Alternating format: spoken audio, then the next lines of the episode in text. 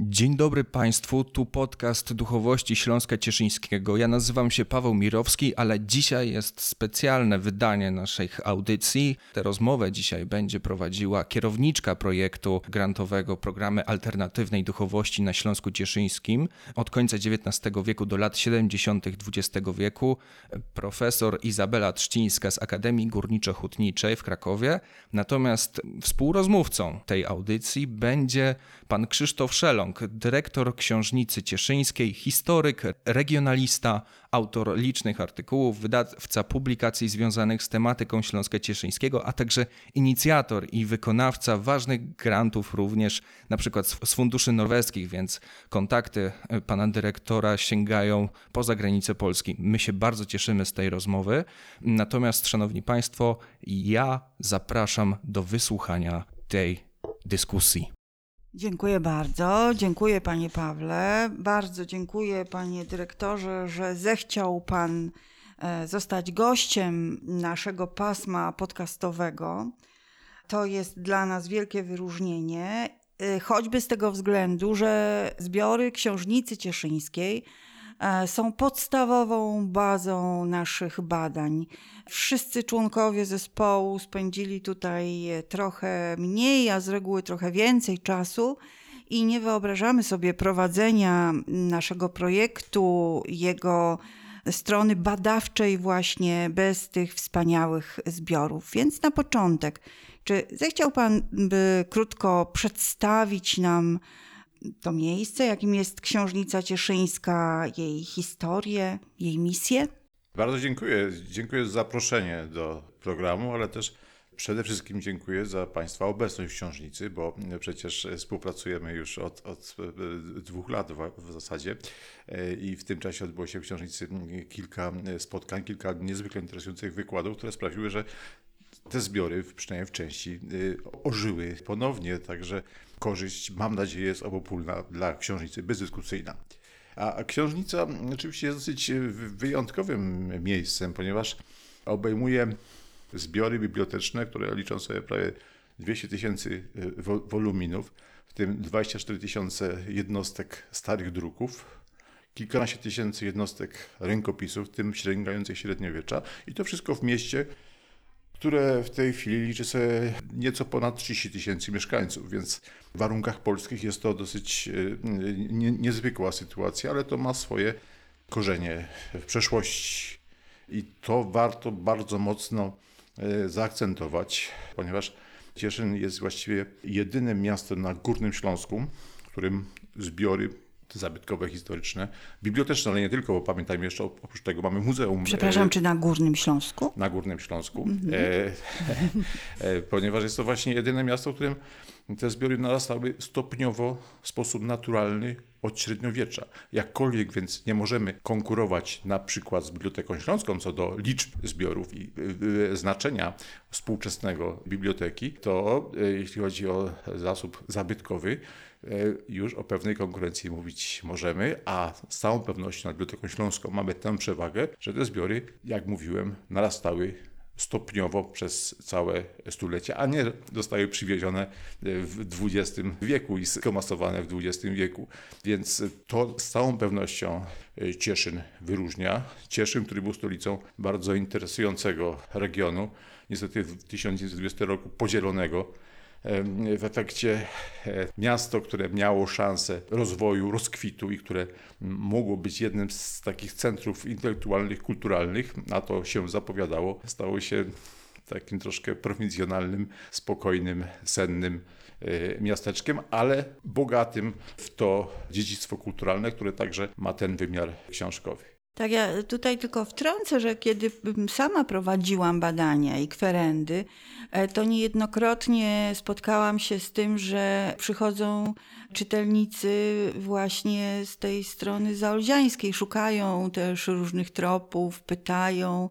To było dla mnie takie charakterystyczne, że książnica jest otwarta i potrzebna i nie tylko, powiedziałabym, po polskiej stronie Olzy. Z całą pewnością nasza współpraca z Zaolziem ma, ma już bogate tradycje, jest bardzo intensywna, ale klucz rzeczywiście tkwi w zbiorach, e, ponieważ to, co w Cieszynie i w Książnicy się znajduje, no, stanowi emanację kultury całego Śląska Cieszyńskiego.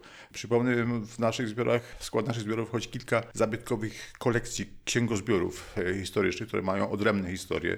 Najstarsza i najcenniejsza z nich to jest Biblioteka Księdza Leopolda Jana Rzecznika, który oddał ją do użytku publicznego w 1801 roku.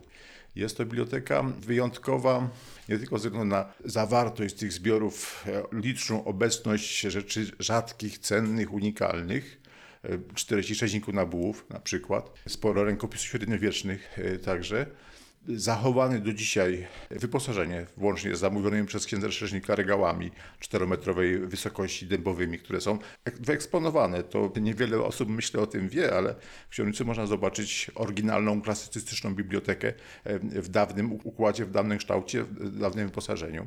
Przetrwała też cała dokumentacja tej biblioteki do naszych y, czasów, także księgi wypożyczeń XIX-wieczne, z których wynika, że na tej bibliotece rzeczywiście kształtowała się cała elita intelektualna Cieszyna w połowie XIX wieku. Ale co najważniejsze, tylko część tych zbiorów Czecznik kupił w, w antykwariatach, w księgarniach, na rynku księgarskim ogólnie rzecz biorąc, ale znaczną część tych zbiorów pozyskał czy to w darze od przyjaciół, od swoich uczniów, od cieszyńskich urzędników, cieszyńskie szlachty. E, przejął także biblioteki, fragmenty biblioteki, zlikwidowanych bibliotek klasztornych, jezuitów, dominikanów.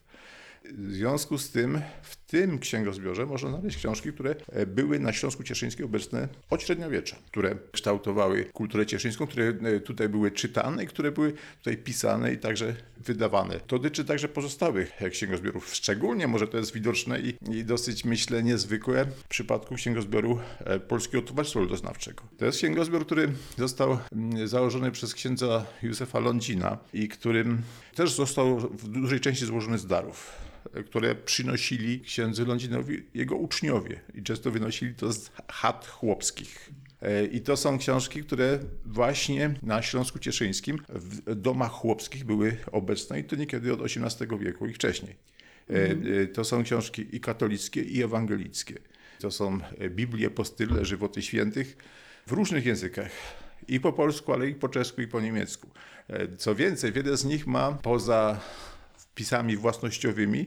Można w nich znaleźć także na wyklejkach e, całe rodzinne kroniki. Dziś się narodził Jano, a e, zemrzili tata, a była powódź, wielkowoda była w dziedzinie i, i tym podobnie. Mhm.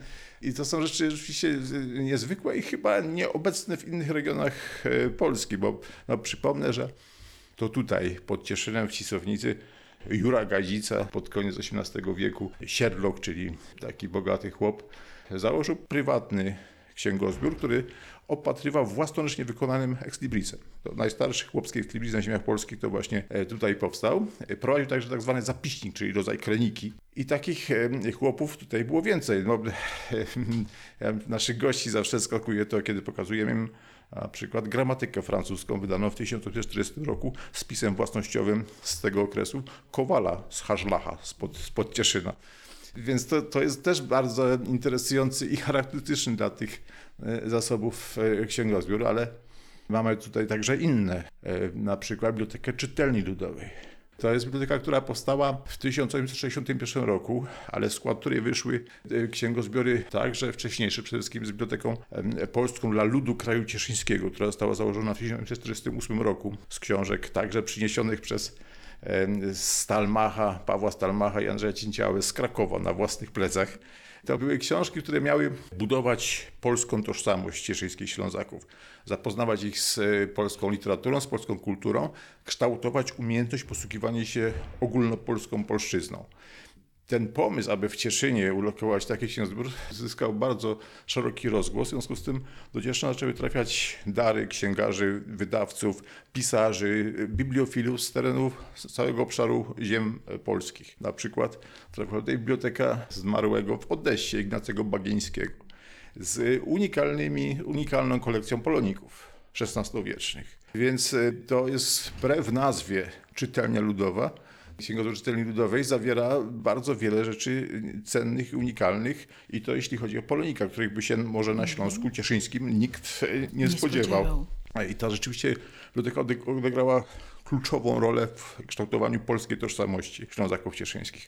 Podobną rolę miał odegrać także e, księgozbiór Józefa Ignacego Kraszewskiego, którą do Orłowej, do polskiego gimnazjum powstałego tam e, wtedy, w 1909 roku ofiarował syn i spadkobierca pisarza Józef. Także mamy po 1920 roku ten e, księgozbiór nie pozostał po czeskiej stronie ale został przywieziony do Cieszyna i połączony właśnie z Biblioteką Czytelni Ludowej. Y, Dzięki temu e, mamy go w zbiorach książki cieszyńskiej i chlubimy się tym, że e, właśnie w Cieszynie jest e, ten podstawowy warsztat e, pracy większego opowieściopisarza historycznego polskiego XIX wieku z e, rzeczami także bardzo cennymi, bo e, Kraszewski poza tym, że był historykiem, pisarzem e, i gromadził źródła potrzebne mu w jego pracy, to także był bibliofilem. E, e, Na przykład w jego kolekcji można znaleźć pięć różnych XVI-wiecznych wydań boskiej komedii e, Dantego. E, Muszę też powiedzieć, że, że no to już jakiś czas temu było, e, że ojcowie Paulini z Jasnej Góry nas e, delikatnie wypytali, czy czasem nie mamy tutaj w naszych zbiorach e, jakichś rzeczy z ich e, biblioteki, ponieważ no, ponoć właśnie Kaszewski był także znany ze swego księgołapstwa, jak to mu mówiono. To kolejny księgozbiór, ale poza tym mamy jeszcze Bibliotekę Tadeusza Regera, taki czołowy działacz socjalistyczny niepodległościowy na Śląsku Cieszyńskim. Mamy jego bibliotekę, jego archiwum. To są rzeczy też bardzo, bardzo interesujące, specyficzne, e, rzadkie w, w innych ko- kolekcjach. No i mamy wreszcie coś, co nazywamy biblioteką pomuzealną, co nie jest może precyzyjną nazwą, ale związane jest z, genezą tego zbioru. Otóż te wszystkie kolekcje, o których mówiłem, zostały w latach 30. połączone pod skrzydłami ówczesnego Muzeum Miejskiego w Cieszynie, zdeponowane w Pałacu Laryszów, w których obecnie mieści się e, także Muzeum Śląska Cieszyńskiego. I tam razem z nimi zaczął się tworzyć także własny księgozbiór tej instytucji, do którego w latach 30. trafiły książki ze zlikwidowanych szkół i instytucji dawnych, niemieckich, austriackich, gdzie trafiły także księgozbiory prywatne mieszczańskie w całości albo we fragmentach, do których potem w niewielkim fragmencie, ale powiedziałbym szczątkowo i przypadkowo trafiały także biblioteki polskie likwidowane po 1939 roku. I wreszcie po 1945 roku znowu trafiały tam biblioteki niemieckie, włącznie z znanym Instytutem em, do badania Górnego Śląska niemieckim, który w czasie wojny hitlerowcy założyli. W związku z czym to jest taki konglomerat bardzo różnych, pochodzący z bardzo różnych źródeł zasobów, ale gdyby szukać jakiegoś najbardziej charakterystycznego rysu, no to by trzeba wskazać, myślę, przede wszystkim na mieszczańską genezę. Więc o ile właśnie e, księgozbiór Polskiego Towarzystwa Ludoznawczego e, pokazuje nam czytelnictwo plebejskie, ludowe, to tutaj mamy w przypadku pom- pomuzealnego to czytelnictwo mieszczańskie, bardziej e, elitarne. Ale w sumie te zbiory, przypomnę, liczące 200 tysięcy woluminów i zawierające także rękopisy, o, których nie mówiłem, to jest nie tylko bardzo ważna baza źródłowa do badań nad dziełami Śląska Cieszyńskiego, stąd też obecność e, badaczy, historyków, e, miłośników regionu z obydwu stron Olzy, korzystających z tych zbiorów, ale jest to także mm, rodzaj skarbca, w którym zakodowana jest dawna kultura cieszyńska. Wszystkie te nurty ideowe, wyznaniowe, narodowe, e, kulturowe, które przez wieki kształtowały kulturę e, Śląska Cieszyńskiego i jeśli ktoś chciałby ją zgłębiać, studiować, no to jednym z kluczy do jej poznania są właśnie e, zasoby e, książąt cieszyńskich. Tak, z pewnością musi przyjechać do Cieszyna, do książnicy.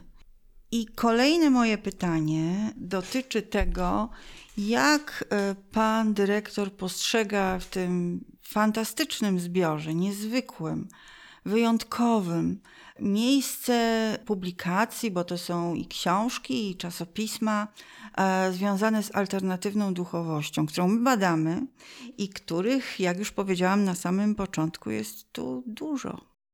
E, Tak, to prawda. My mieliśmy, zdawaliśmy sobie sprawę z ich obecności, a nawet e, staraliśmy się e, kompletować, uzupełniać. Jakkolwiek traktowaliśmy ten zbiór jako zbiór, no co tu kryć, martwy. Którym tak naprawdę nikt nigdy się nie zainteresuje. Stąd olbrzymia satysfakcja, kiedy pojawił się zespół pani profesor i kiedy te zbiory zostały, no, w cudzysłowie, odkurzone i, i wyciągnięte i poddane e, studiom. To, to rzeczywiście dla bibliotekarzy jest niezwykle e, satysfakcjonujące. A zbiory te narastały także w sposób naturalny, bo wchodzą one w skład na przykład księgozbioru Tadeusza Regera, który tego rodzaju wydawnictwa gromadził, który się nim interesował, ale wchodzą także w skład właśnie Biblioteki Polskiego Towarzystwa Ludoznawczego.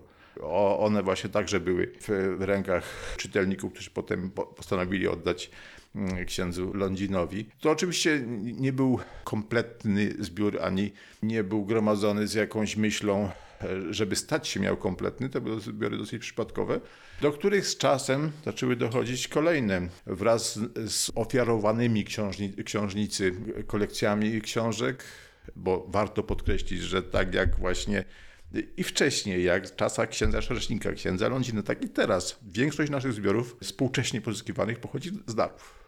To, to jakieś dwie trzecie naszych nabytków. E, więc e, także w takich księgozbiorach, które trafiały do nas już w ostatnich 30 latach, e, te wydawnictwa były obecne. Myślę tutaj na przykład o księgozbiorze Jana Brody, znanego bibliofila i regionalisty ze Skoczowa. Także z księgozbioru doktora Stanisława Zachradnika z Trzyńca.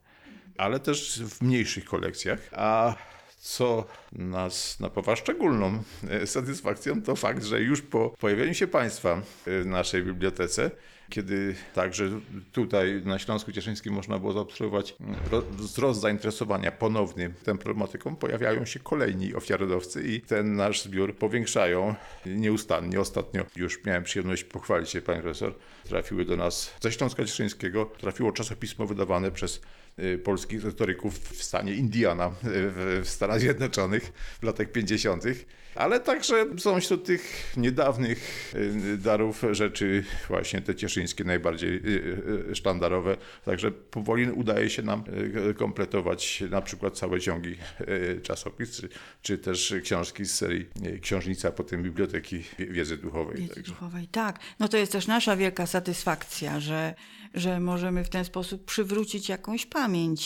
kulturową, która e, schowała się w jakiejś niszy, a może warto o niej powiedzieć, ponieważ te projekty mm, odrodzenia kulturowego, duchowego, społecznego czy narodowego, które są zawarte w tych tekstach, są niesłychanie interesujące i jak się wydaje, nie dotyczą tylko i wyłącznie przestrzeni alternatywnej duchowości, ale miały także szersze społeczne oddziaływanie. Z całą pewnością. Ja myślę, że jednym y, z takich świadectw tego widocznym w naszych zbiorach, że te zjawiska, którym, którymi się Państwo zajmują, miały taki bardzo e, szeroki zasięg i bardzo różny wymiar, jest także obecność u nas bardzo dużego zbioru literatury esperanckiej.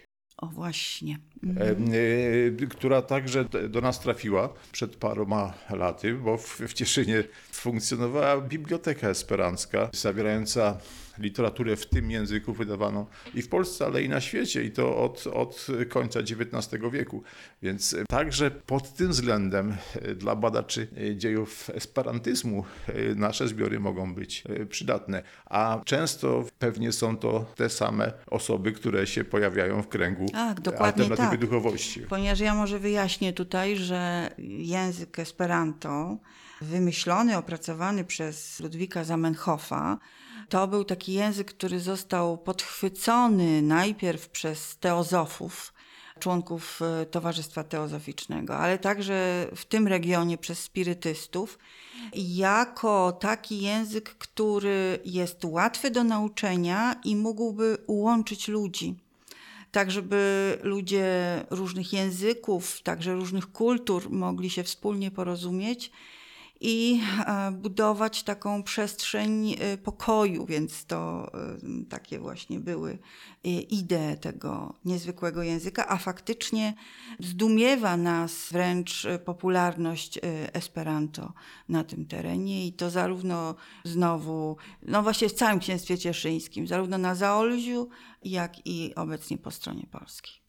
Natomiast y, gdybyśmy mieli porozmawiać o źródłach, dlaczego tutaj tak e, wiele osób e, ową alternatywną duchowością e, się zainteresowało, to właściwie trzeba by cofnąć się głęboko w historię i wiem, że pan dyrektor prowadził różne własne badania związane y, między innymi z niezwykłą postacią barona Jana Jerzego Cygana ze Słupska na Frysztacie, którego sylwetka czy historia może tutaj rzucić także świat na y, pewne nasze poszukiwania. Czy mógłby pan króciutko opowiedzieć o nim? E, Z wielką przyjemnością oczywiście e, Janem Jerzym Zyganem zajmuje się już od dawna, e, a, a to zainteresowanie pojawiło się, urodziło się tutaj, e, podczas e, jednej z przeprowadzek, e, które poprzedziły pojawienie się naszych zbiorów w nowej siedzibie. E, Wtedy w Bibliotece Wcześnika w ręce wpadła mi książka opatrzona super ex librisem, e, którym, na którym e, widniał herb rodowy, e, bardzo rozbudowany. Po tym, jak się okazało, to jest właśnie herb baronowski po jego podwyższeniu niejako. I ten herb otoczony był w otoku napisem Johann Georg Chigan von Slupska auf Freistadt und Zawda. I to wzbudziło moją czujność, bo e, przyznam, że nie słyszałem wcześniej o baronie Janie Jerzym Cyganie ze Słupska na Frysztacie. Sprawdziłem, rzeczywiście to był ród e, cieszyński, to Słupsko, to nie chodzi o Słupsko pomorskie, tylko o Słupsko na Górnym Śląsku, skąd się cały ród wywodził. Wcześniej Żegotów, e, e, a potem jedna z gałęzi otrzymała na, nazwisko Cygan, i która e, w połowie XVI wieku, drugiej połowie XVI wieku, ten ród stał się właścicielem państwa frysztackiego, czyli części księstwa cieszyńskiego, które książę cieszyński musiał sprzedać za długi. I ten obszar został wyjęty spod jurysdykcji księcia, a poddany bezpośrednio cesarzowi, co właści miało ułatwić sprzedaż i, i ułatwiło, i co jednocześnie podnosiło bardzo rangę właściciela tych terenów. W tym przypadku właśnie Wacława Cygana, który był dziadkiem Ja- Jana Jerzego. Już ojciec Jana Jerzego, Jan, dzięki temu przede wszystkim uzyskał tytuł baronowski. Em, Jako jeden z pierwszych e, Ślązaków został zaliczony do stanu pańskiego. W 1611 roku E, powiększył jeszcze ten e, majątek, bo dokupił taki klucz majątkowy na Opawszczyźnie w okolicach Dobrosławic. E, No i zmarł dosyć wcześnie, pozostawiając Jana Jerzego, dwóch jego braci i dwie siostry, bardzo jeszcze nieletnich. Oni trafili pod opiekę innych śląskich arystokratów, górnośląskich arystokratów. Nad Janem Jerzym rozciągnął swoją opiekę ród Kochcickich z Kochcic na Koszęcinie i Luble- Lublińcu.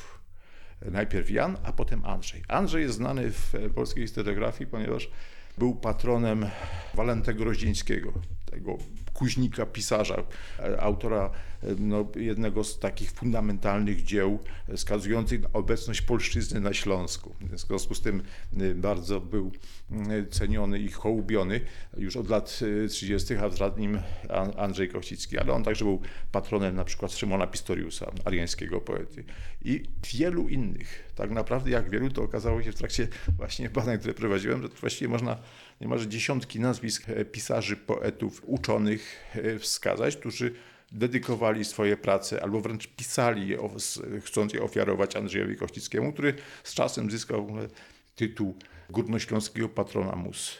On budował rzeczywiście świadomie swój prestiż, pozycję swojego rodu, uprawiając mecenat literacki, ale nie tylko, bo także edukacyjny.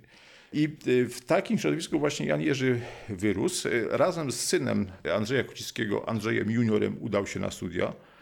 E, Studiował w, najpierw pobierał nauki w Brzegu e, pod okiem e, Jakuba Schifusa. To była znakomita wtedy uczelnia, gimnazjum książęce. Potem się udał do- Strasburga. Podróżował po Francji, prawdopodobnie Włoszech i w końcu trafił do Leydy na uczelnię kalwińską. W sumie za granicą spędził ponad 10 lat. Podróżując, studiując, spotykając się z wieloma e, wybitnymi uczonymi polihistorami, e, ale także z e, kręgiem ludzi, no, których można podejrzewać o bardzo nieortodoksyjny sposób myślenia i to w sferze religijnej, politycznej także. Na ten jego pobyt nałożył się wybuch wojny 30-letniej, powstanie czeskie, w które Andrzej Kochcicki bardzo mocno się zaangażował. Zdaje się, że uczestniczył, jak można przypuszczać, w knowaniach tych na najwyższym szczeblu między e, królem zimowym, który wtedy już był na migracji w Holandii, a Betlemem Gaborem, i który, który właśnie z patrona mus przekształcił się w wojownika, w takiego e, radykalnego antyhabsburskiego opozycjonistę. A w tym czasie właśnie jego syn i razem z Janem Jerzem przebywali w Holandii. Niewykluczone, że utrzymywali także, uczestniczyli w, w tych kontaktach i knowaniach politycznych.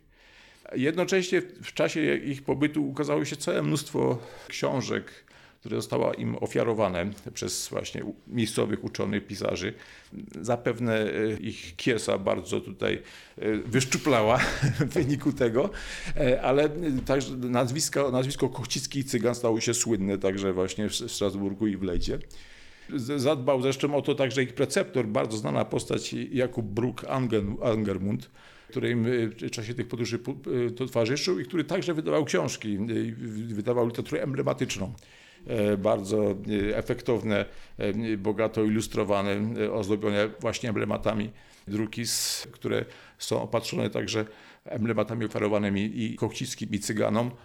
Więc, więc ta ich sława rosła, ale kiedy wrócili na Śląsk w końcu, mówię o Janie Jerzym, to się wydarzyło w 1625 roku, tuż przed duńską inwazją na, na, na, Śląsk. E, rzeczywiście sytuacja była dla nich już trudna, ponieważ w czasie podróży stracili większość majątku, które musieli zastawić. Więc trafili już e, po pierwsze w biedę, po drugie trafili w wir działań e, wojennych. I o ile wcześniej Jana Jerzego można było podejrzewać, że uczestniczy w tych zakulisowo w tych działaniach politycznych antycesarskich, antyhabsburskich, to po powrocie zdaje się, że się z tych działań zupełnie wycofał, nie chcąc się narażać na, na gniew cesarza, który dosięgnął na przykład Andrzeja Kościskiego, który uczestniczył właśnie w tej, stał się kolaborantem Duńczyków, bardzo ich wspierał i po, po, po tym, kiedy razem z nim musiał się wycofać, E, no to zapadł wyrok śmierci, a jego głowa miała zostać zatknięta na paszcie zamku w Koźlu, którego był właścicielem. A jeśli chodzi o Jana Żego, jego represje w zasadzie ominęły, jakkolwiek majątek stracił, ponieważ stracił państwo frysztackie, które poszło za długi. E, on już wtedy osiadł w Dobrosławicach i co ciekawe, właśnie w tych Dobrosławicach pojawił się w jego otoczeniu Daniel Czepko jeden z czołowych barokowych niemieckich e, poetów, takich jeden ze sztandarowych niemieckich, poetów niemieckiego baroku, który przebywał w jego otoczeniu przez ponad dwa lata i który napisał tam większość swoich e, młodzieńczych e, utworów, właśnie takich przesyconych mistycyzmem, ale także takim myśleniem panzoficznym. I niemieccy badacze ślad za no, takim przedwojennym jeszcze historykiem literatury Wernerem Milchem skłonni są nawet stawiać taką mocną tezę, że właśnie w Dobrosławicach u Cygana za jego sprawą Daniel Czepko trafił w krąg przyjaciół, e, wyznawców filozofii Jakuba Bemego. E, a na dowód tego przytaczają sztambuch Henryka Noego Czetrica, z którym uczył się i Czepko, i Cygan, z którym się najpierw w Świdnicy się spotkali przed jeszcze wyjazdem na studia, potem spotkali się w Strasburgu i w którym to sztambuchu także widniał podpis Abrama e, Frankenberga i Teodora Czecha czyli takich czołowych postaci tego XVII-wiecznego śląskiego ezoteryzmu, z tym, że e, to tak w istocie to żaden dowód, ponieważ te wpisy w sztambuchu wymienionych osób pochodzą z różnych okresów i zostały wykonane gdzie indziej. E, więc można z całą pewnością się zgodzić, że, że wszystkie się znały, ale nie ma dowodów na to, że e, kontaktowały się z sobą w czasie, kiedy rzeczywiście e, Frankenberg czy Czech mieli się znaleźć pod urokiem nauk szewca ze Zgorzelca. Wtedy nie, nie ma żadnych źródeł, które by wskazywały, że rzeczywiście Cygan się z nimi jeszcze kontaktował a tym bardziej, że tą swoją wiedzą i tą swoją fascynacją rzekomą naukami Jakuba Bemego podzielił się z Danielem Czepko. Tymczasem wokół tej obecności Daniela Czepki w Dorosławicach pojawiła się już cała legenda o istnieniu tam w ogóle kręgu jakichś panzofów. Mm -hmm. Nawet jeden z badaczy polskich nadał temu nazwę oficjalną. te, temu kręgowi, więc, więc rzeczywiście sporo nieporozumień wokół tego narosło. Niemniej, nie był to chyba jednak przypadek, że, że Czepko tak dobrze czuł się w otoczeniu Cygana. Oni obydwaj byli uczniami Macieja Bernegera. Obaj pewnie w jakimś stopniu poznali za jego sprawą filozofię stoicyzmu, właśnie takiego trzymania się na uboczu, trzymania na wodzy swoich namiętności, także politycznych. Czepko tam napisał taki bardzo znany epos pasterski, który dedykował Cyganowi, którym podkreśla uroki życia na wsi, właśnie z dala od zgiełku wielkiego świata. Ale myślę, że ten aspekt duchowy był tam także bardzo obecny, ponieważ Czepko napisał tam także konsulatiat baronissimam Chiganam, czyli utwór żałobny poświęcony e, siostrze e, barona Jana Jerzego Cygana, Barbarze Dorocie, z powodu śmierci ich siostry, Marii Elżbiety. I to jest taki utwór właśnie bardzo mocno przepojony i myśleniem e, mistycznym, ale też właśnie panzofią. Tam także powstały utwory bez wątpienia mistyczne, które Czepko dedykował e, Łazarzowi młodszemu Henklowi von Donnersmarck, który był no, kilkanaście kilometrów od Dobrosławic, e, był właścicielem Bogumina, e, obecny Bochum, i który także bardzo mocno jest kojarzony z tym środowiskiem śląskich ezoteryków, poszukiwaczy indywidualnego kontaktu z Bogiem. Pewnie była tam jakoś, jakaś atmosfera, jakkolwiek nie sposób znaleźć twardych dowodów, których właśnie istnienia dowodził na przykład Werner Milch na kontakty Jana Jerzego z, z tymi śląskimi bymistami. Jakkolwiek z całą pewnością ich znał, bo z, z Abrahamem Frankenbergiem uczył się w Gimnazjum Brzegu. Potem się spotkał z nim podobnie w Strasburgu. Z Teodorem Czechem, Czeszem przepraszam, e, uczył się w Gimnazjum Świdnicy. Czepko także znał Czesza i ze Świdnicy i potem się jeszcze w Brzegu spotkał, zanim trafił do Dobrosławic. W Strasburgu Jan Jerzy na pewno spotkał się, na pewno znał, wielokrotnie się spotykał z Janem Ludwikiem Wolcogenem, baronem e, Wolcogenem, jednym z czołowych polskich późniejszych Arian, e, z Marcinem Ruarem, z Florianem Crusiusem, e, także czołowymi reprezentantami polskiego antytrytaryzmu.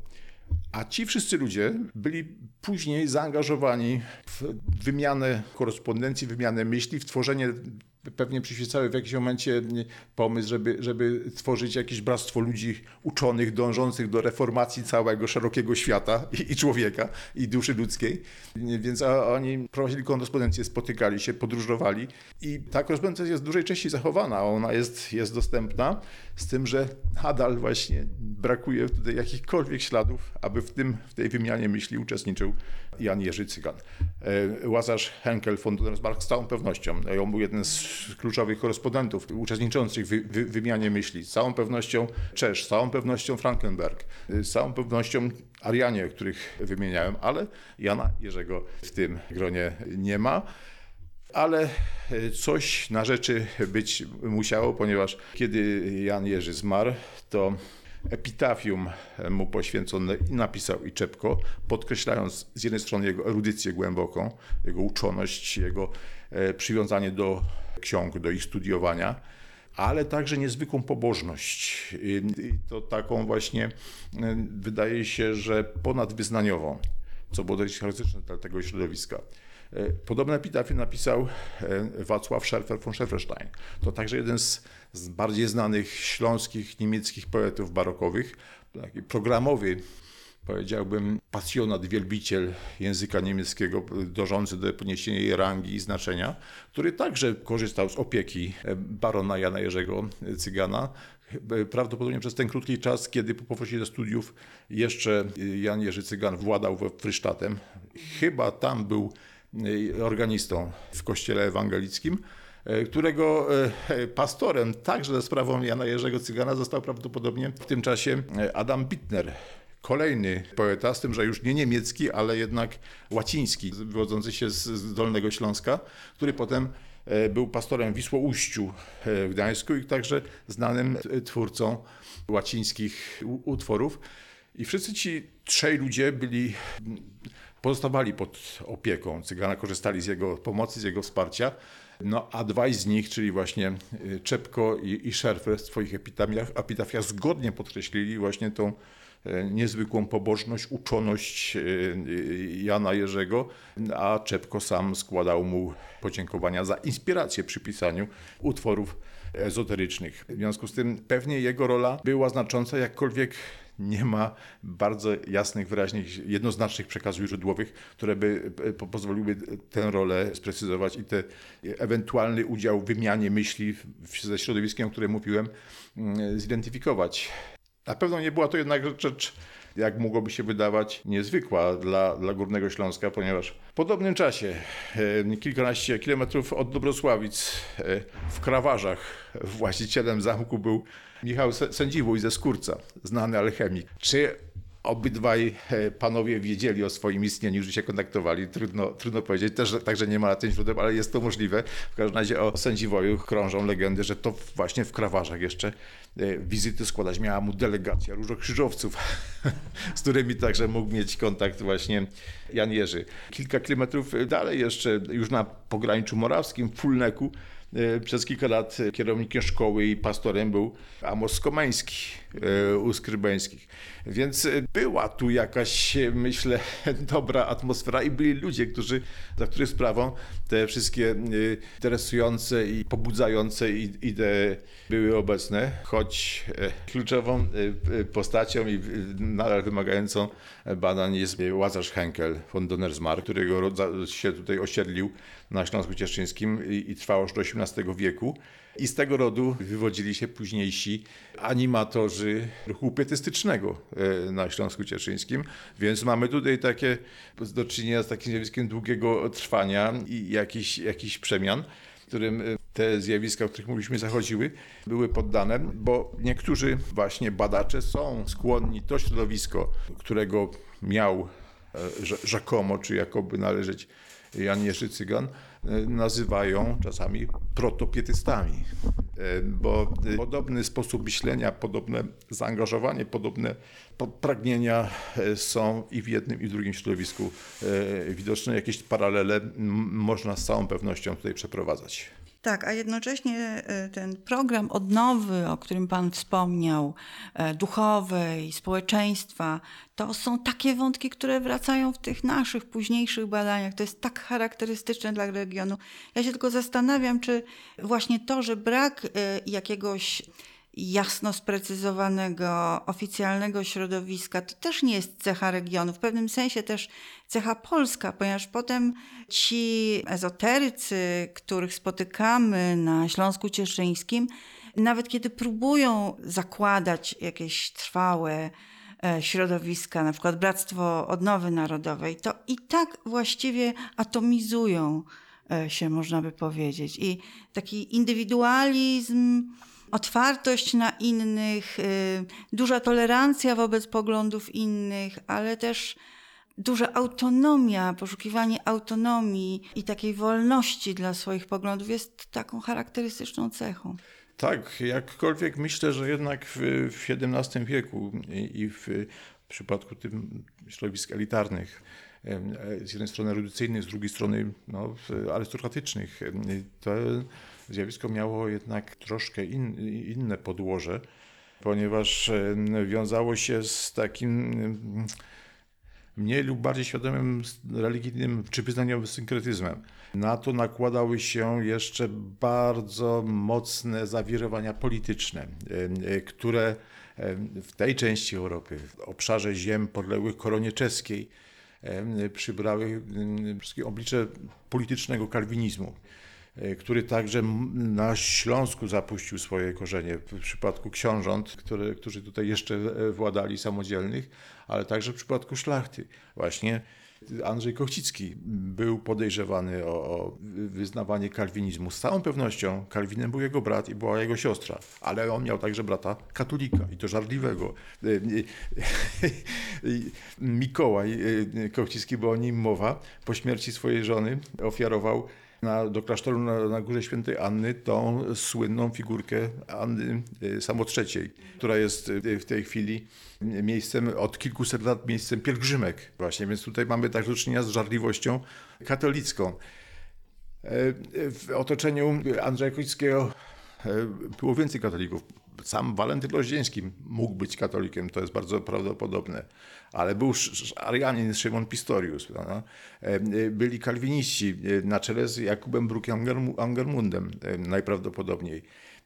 O podobne sympatie mógł być e, podejrzewany także Jan Jerzy Cygan, który ta jego wyznaniowa i wyznaniowe oblicze też jest takie nie do końca e, czytelne. Oczywiście e, oficjalnie na podstawie wcześniejszych e, przywilejów dbał o m, to, żeby w, rządzonym przez siebie Frysztacie był e, luterański pastor, był e, luterański organista właśnie. E, Ale sam miał dosyć e, różne kontakty i to było dosyć e, charakterystyczne dla tego okresu. E, Miało z jednej strony to właśnie uzasadnienie polityczne, bo to się wiązało z, z nadziejami na przewrót. Z drugiej strony kalwiniści, zwłaszcza po upadku po, po, powstania czeskiego, stali się obiektem prześladowań. I Niełatwo było przyznawać się do kalwinizmu. No a po trzecie, chyba najistotniejszym y, uzasadnieniem takich y, postaw niejednoznacznych był świadomy dystans wobec y, ostrych sporów dogmatycznych, które dla ludzi, którzy bardzo czasami głęboko przeżywali swoją pobożność, duchowość, przestały być istotne. Prawda? Dla nich istotniejsze było to, aby jak to zresztą Wacław Szerfer w epitafium poświęconym Cyganowi napisał, przywołując pisma właśnie mm, remonstranckiego dzia- działacza, biszopa, e, że teologia dla chrześcijanina jest o tyle użyteczna, o ile prowadzi do naprawy czy przekształcenia e, lu- ludzkiej duszy. A cała reszta wynikających stąd kontrowersji może być tylko źródłem niepotrzebnych konfliktów i e, niepotrzebnych wrogości. Bardzo dziękuję, panie dyrektorze, za tą rozmowę, za opowieść o książnicy, o zbiorach, o ludziach i mam nadzieję na dalszą współpracę. Bardzo dziękuję. Ja także na tą współpracę bardzo liczę. Dziękuję. Dziękuję. Dziękuję serdecznie za wysłuchanie tej rozmowy. Oczywiście rozmawiali w tym odcinku specjalnym profesor Izabela Trzcińska z AGH oraz Krzysztof Szelong, dyrektor Książnicy Cieszyńskiej. Szanowni Państwo, do następnego razu.